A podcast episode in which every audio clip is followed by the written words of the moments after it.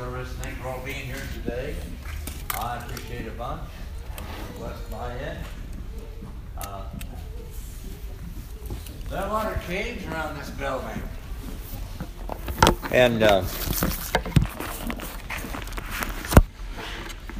well, I'm just going to talk about one.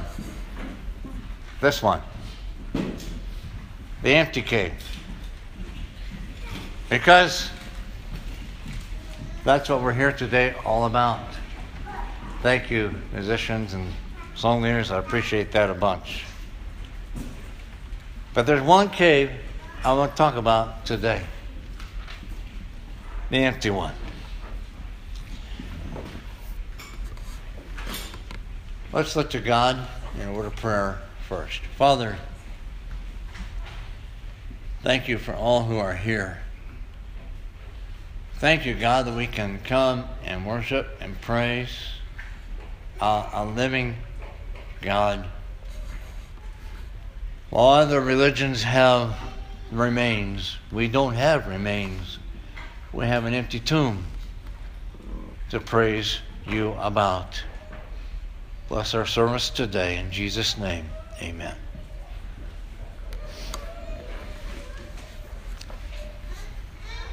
1880, a guy by the name of uh, Nietzsche from Russia declared that God is dead. And before the turn of the 20th century, Shaw and Wells chimed in, saying the 20th century would mark the end of the world's religious phase. And yet today, a church now meets in Russia's Museum of Religion and Atheism. A church meets there today. Nitzicki, I pronounce it wrong different times, I know that. Shaw and Wells have long since decayed in their graves, but God continues to live. There is the message. That's the message of Easter. He is risen. He is risen indeed. Why do we believe? Why is that? Well, here's kind of a story that kind of relates that picture. Recently, an African Muslim was converted to Christ. When someone asked him why he had become a Christian, he answered, Well, it's like this. Suppose you're going down a road and suddenly it forks in two directions. And you don't know which one to go. There at the fork in the road, you see two people, one dead and one alive. On which one would you inquire the way? Well, that's Christianity over and against Islam.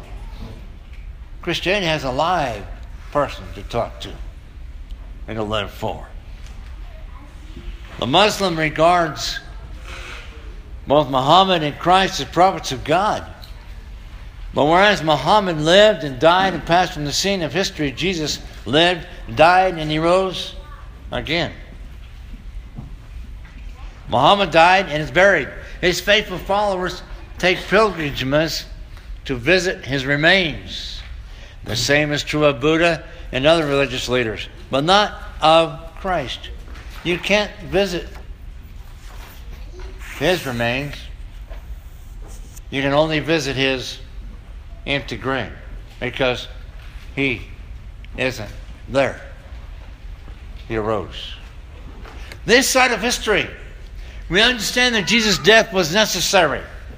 Without his death, there would be no resurrection. At the cross, he laid down his life for us. He willingly gave his all. There are two points I want to make out of the resurrection story today. Number one, the doubtful. How did his friends that he laid down his, down his life for view the cross? One answer could be from a distance. Where were they? They're gone. Like fled the scene. Except John. He was the closest. They weren't there. The cross was the ultimate symbol of shame. Every, It, was reserved for the vile, most vile criminals. The disciples' teacher, the one they had left home to follow, was hung on the cross. And when he was, they turned their back on him. No doubt, They viewed the cross as shameful. Perhaps they even began to question the wisdom of their decision to follow him. Disillusioned? Disappointed? Yes, certainly. Afraid? Perhaps. The crowd was out of control. Did they know that they were safe? Can the soldiers come and take them away as they took Jesus away? Could that happen? Then it happened. Jesus broke through the chains of death and rose from the grave. He appeared to the woman at the empty tomb and gave, gave her uh, the message and then gave the word to tell the disciples. Later, he appeared before the disciples, but Thomas wasn't there. The disciples found Thomas and told him the good news Jesus had risen. But Thomas doubts the apostles' testimony. Let's read this John 20, 24 through 25. Now, Thomas, named Didymus, or in other words, the twin, one of the twelve was not with the disciples when Jesus came. So the disciples told him, We have seen the Lord. We have seen him. But he said, Unless I see the nails marks in his hands, and put my finger where the nails were, and put my hand in his side, I will not believe. Well, let's investigate this for a minute. Why would Thomas feel that way? Uh, we, we label him doubting Thomas. But think about it for a minute. He'd heard the vicious way they drove the nails in his hands instead of tying them to the cross. They heard, and he heard the way the soldiers stabbed him in the side with a spear like a piece of meat. His anger and his doubt blended to become a toxic mixture of bitterness. And he said, because of that, unless I see the nail prints in his hands, and put my finger in the nails were, and put my hands in his side, I will not believe. Do you blame him? His hopes? His dreams? And doubt. No way could he believe the unbelievable, not without proof. But in the next verse, Jesus challenges Thomas to believe. A week later, the disciples were in the house again, and Thomas was with them this time. Though the doors were locked, Jesus came and stood in there among them and said, Peace be to you. I like what verse 27 says in John 20. It says, Then he said to Thomas, Put your finger here. See my hands. Reach out your hand, put it in my side. Stop doubting and believe. But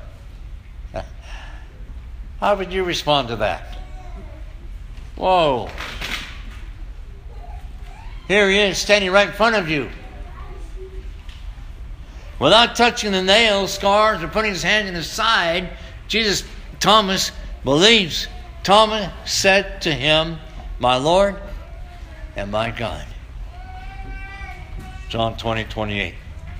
Thomas, by his actions, said, Seeing is believing. But we know that, listen to me, believing is seeing. Jesus said to him, Because you have seen me, you believed. Blessed are they who do not see and yet believe. You know what he's talking about? You and me. Jesus said, Thomas, you you believe because you've seen me.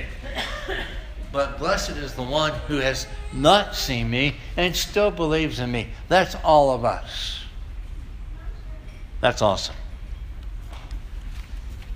We've not seen, yet we, we believe. We believe because He loved us. The scripture says, Greater love hath no man than this, that a man lay down his life for his friend, John 15, Verse 13. A volunteer at a Stanford at the Stanford Hospital was present when a little boy decided to give the ultimate sacrifice because he loved his little sister, Lisa. The volunteer says the little girl was dying of a rare disease only one chance of survival I a blood transfusion from her five year old brother. After the doctor explained what would happen during the transfusion, the little boy agreed to give his blood to save his sister. He peacefully lay down during the transfusion. After a while,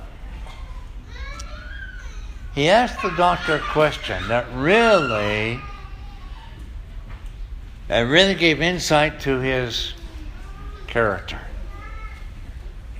The young five year old boy said, Will I start to die right away? Apparently, the boy thought he would have to give us all his blood. But he was willing to do so to save his sister. Jesus laid down his life for you and me. And you know what? Hear me. There's enough blood to cover all of us and all of our sin.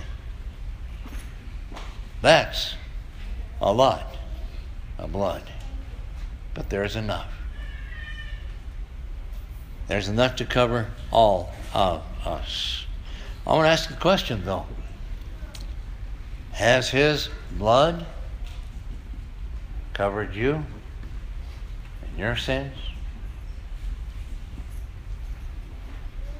Part two, I'm going to have Carol read this for us, please.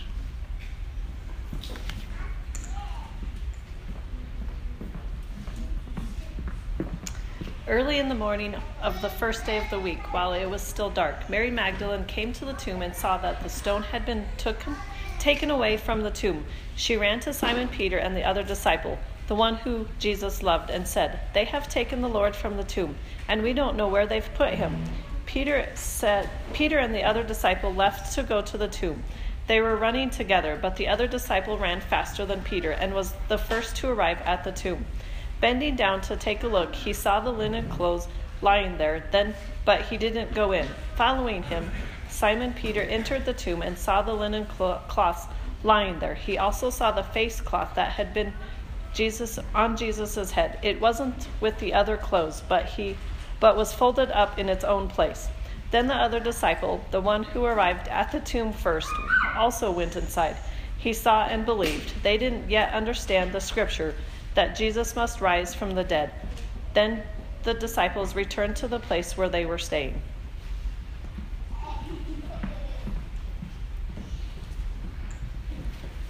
Thank you, Carol. Mary went to the tomb that morning. She saw the stone rolled away. Angels told her Go tell the disciples. So she ran to the room they were in and said, He's alive. No, he didn't. She said, They've stolen his body. We don't know where he is. Peter, John took off running. John's faster runner beat him to the tomb. But he didn't go in. But Peter got there a few seconds later. Went on in. He found Claus laying over here, but the one that covered his face was folded. Let me explain that. In Jewish time, during Jesus' time, there were two classes of people servants and masters. When their servant would serve a meal to the master, they would make sure that the place setting was absolutely perfect. I mean, everything was just like the master wanted it, and he hid out of the way. And he waited. And he waited. Now, if the master was done eating,